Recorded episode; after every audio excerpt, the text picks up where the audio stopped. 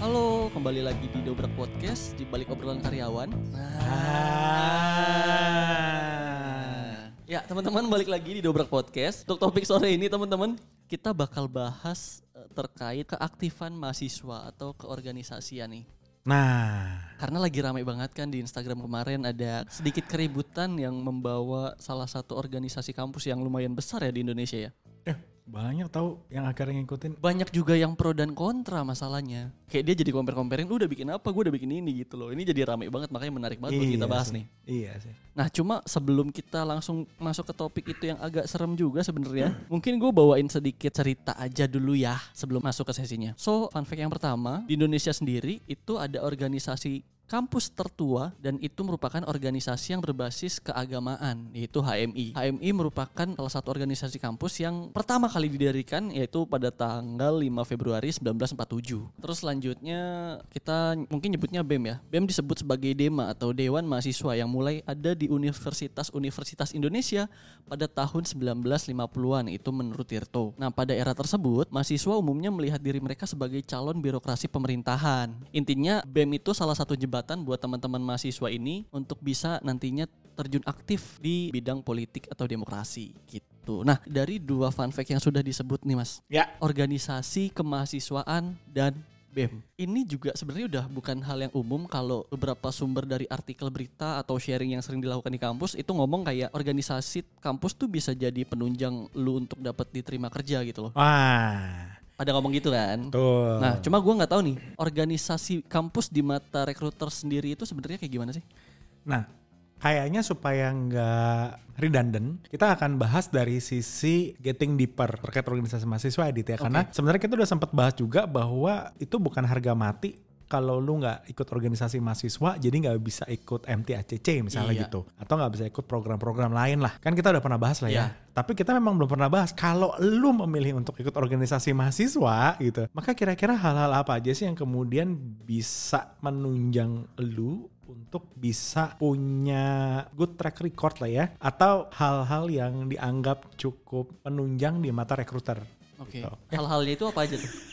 Gantung ya kayak hubungan yeah. itu gantung ya Gantung banget, gantung banget. Gue masih nungguin dari tadi.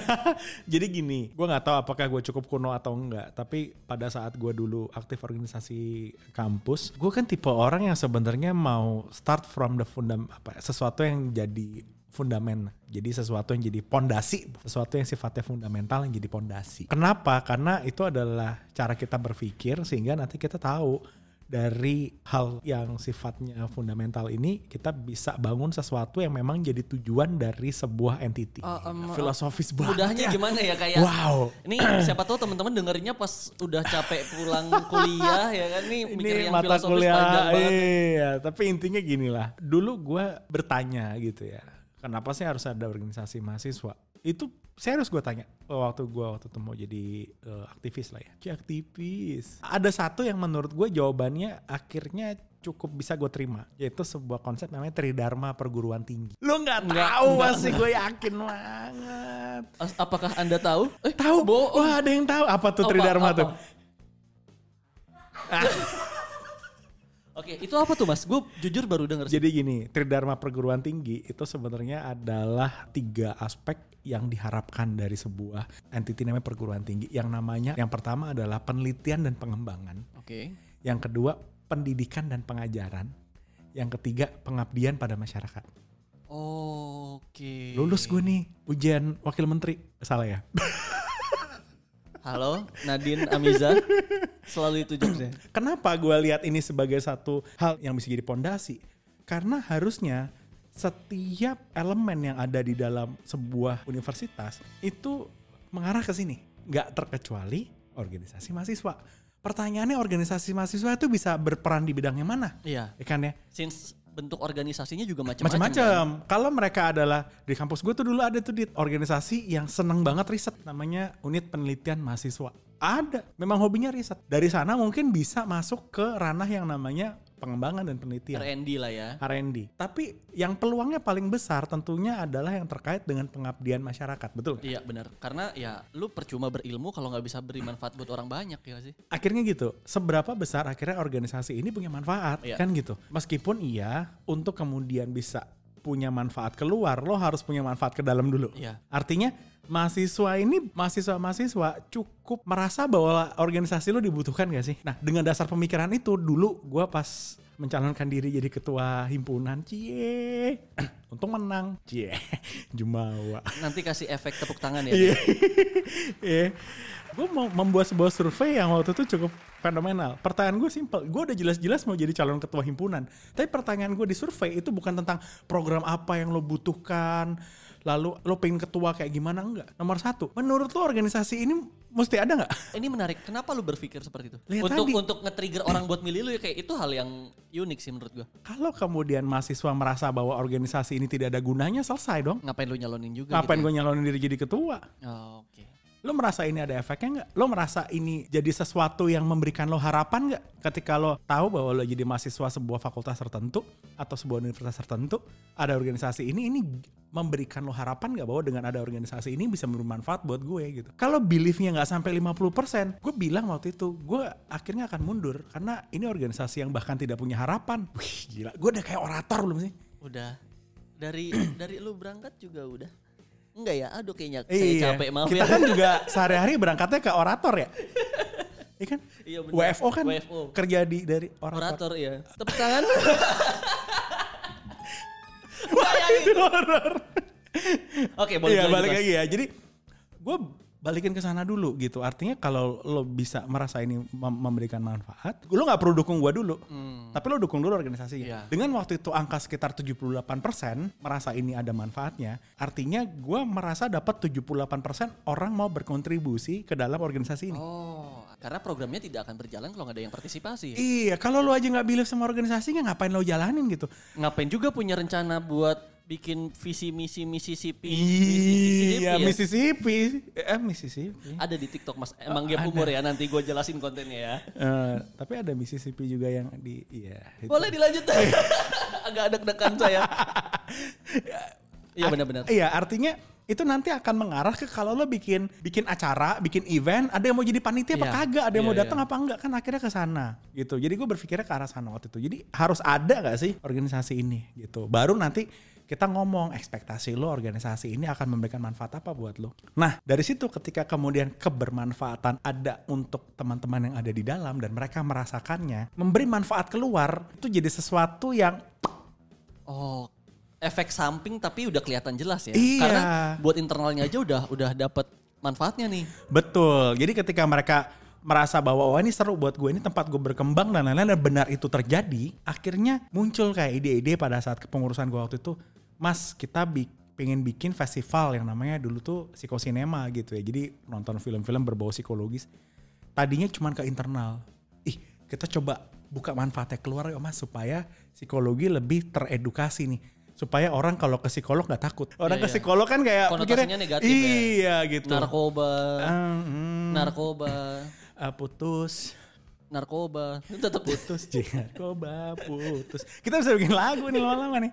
Ya, Oke, iya benar-benar benar. gitu. Yang kedua waktu itu kayak akhirnya ada satu tim gue yang menyarankan mas kan kita selalu eh mas lagi tok lah ya manggilnya tok dulu kan. Kita kan selalu bikin kayak sesuatu yang sifatnya membantu internal kali-kali dong. Kita bikin sesuatu yang membantu eksternal dari sisi pendampingan psikologis atau apa walaupun waktu itu gue bilang itu udah ada wadahnya gitu ya tapi akhirnya bisa keabsorb kerjasama dan akhirnya bisa bikin sesuatu yang bermanfaat keluar gitu artinya buat gue sih aktivis itu belum jadi aktivis kalau lo belum bisa ngasih manfaat buat orang banyak Seberapa besar pun skupnya ya maksud kayak Betul. Untuk teman di sebelah lu aja kalau emang memberi manfaat ya ya itu udah Iya. jadi value gak sih?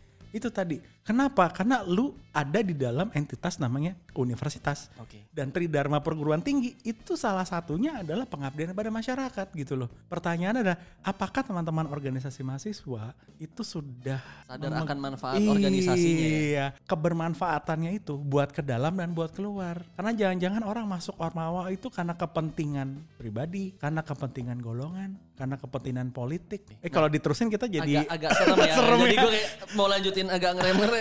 Oke. tapi tapi itu real, itu real. Gua gua alami itu di dunia aktivis mahasiswa begitu. Ya kalau itu kan emang ya kayaknya beberapa politikus juga berangkatnya dari organisasi mahasiswa bukan sih? Loh iya, aduh gue mau ngomong panjang cuman kok takut gimana. Tapi itu real, Iya, itu iya, situasi real. Bahwa tadi lo kan udah cerita Dema itu apa. Iya iya iya.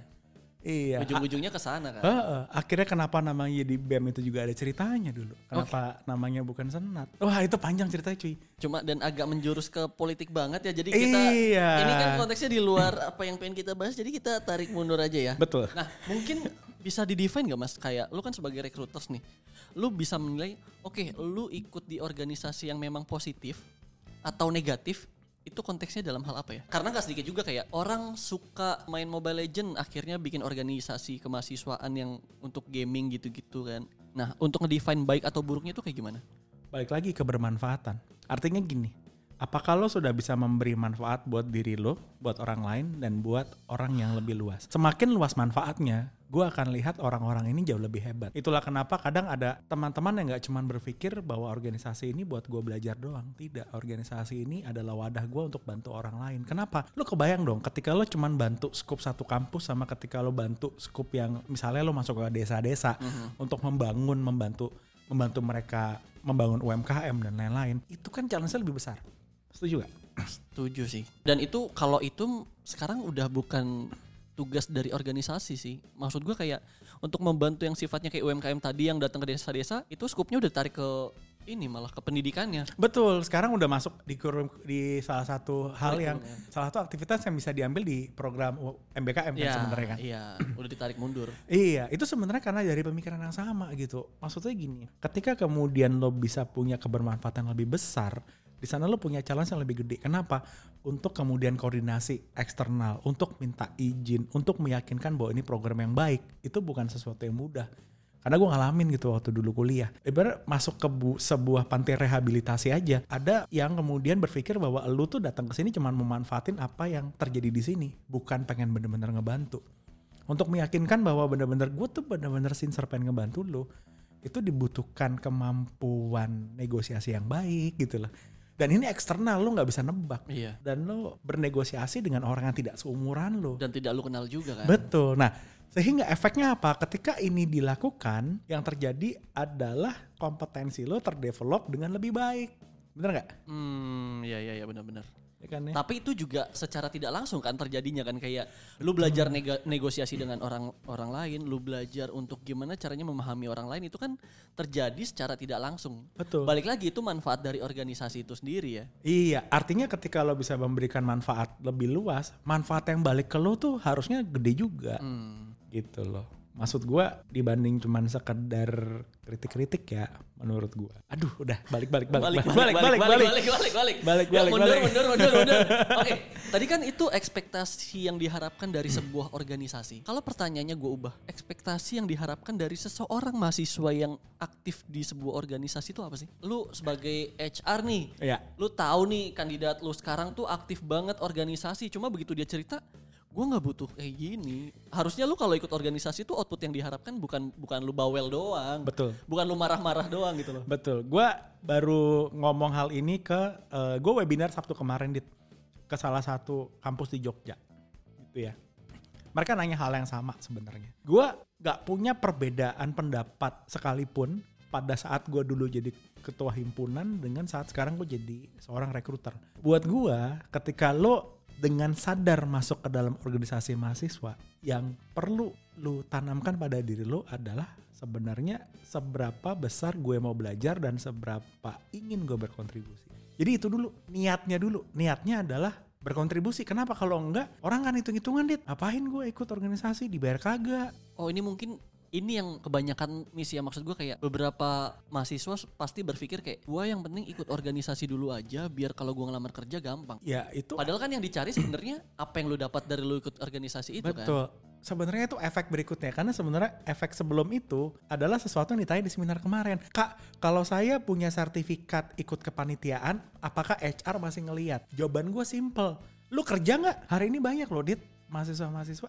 Gak tahu kalau hari ini ya, di zaman gue. Ya kalau lo ikut kepanitiaan, lu tuh dapat kalau di gue tuh namanya poin satuan kredit partisipasi namanya SKP itu di- didapatkan dari lu dapat sertifikat di kepanitiaan pertanyaan gue SKP secara konsep tidak akan pernah maju kalau itu hanya dianggap sebagai sebuah satuan kredit Hmm. Ketika ini sudah dianggap sebagai value itu hal yang berbeda. Sehingga waktu itu gue bilang sama panitia-panitia gue, lu gue kasih tiga macam sertifikat.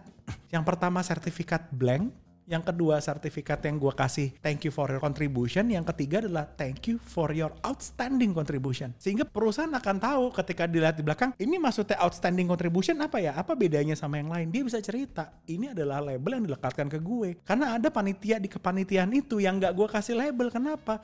Sorry sorry lu nggak kerja. Poinnya di situ sih, apa yang dia nanti ceritakan waktu interview kan? Karena Betul. ya bikin sertifikat mah gue nyuruh Kanisha Mm-mm, juga jadi.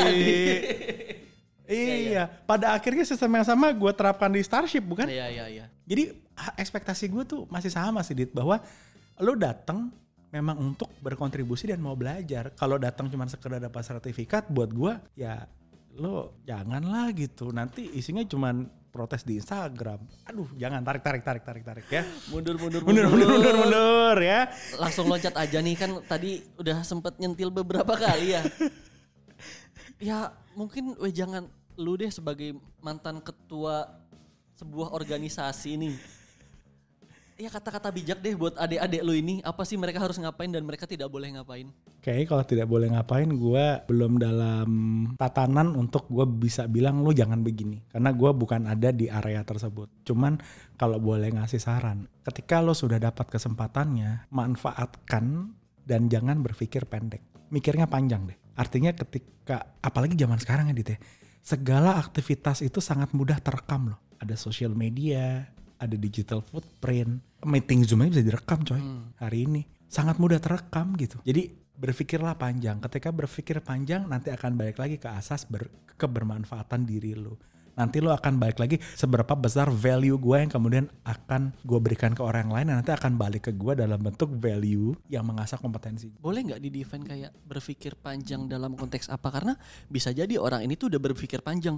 Oke, gua akan kontra karena ujung-ujungnya gua bakal jadi orang yang kelihatan nih karena gua kontra sama pemerintah misalnya. Udah udah kok arahnya ke sana coy. Iya iya iya iya. iya. Ya, Ya. boleh di define lebih jelas nggak biar teman-teman tuh kebayang juga. Fine aja kalau ujung-ujungnya lo mau jadi ketua partai memang caranya begitu. Enggak ini gue ngomong apa adanya aja ya karena gue ada di dalam kondisi cukup aktif walaupun gue dari swasta di Tego cukup banyak bergaul dengan teman-teman dari universitas negeri dan tahu betul politik di balik itu. Sehingga gue mengajak ya kalau lo berpikir panjang lo mesti set ekspektasi lah. Artinya gini, kalau lo sudah melakukan hal tersebut lo kan tahu sadar bahwa itu masuk ke ranah politik atau lo tahu itu masuk ke ranah profesional dan seterusnya. Sehingga harusnya lo tahu lah ekspektasinya ke arah mana. Lu tahu ujungnya lu mau jadi apa berarti ya? Iya. Karena kalau udah udah agak nyentil-nyentil gitu mungkin konteksnya kalau di birokrasi mungkin dia masih punya peluang. Begitu masuk di luar itu agak Begitu sulit. masuk ke perusahaan, sorry sorry nih ya.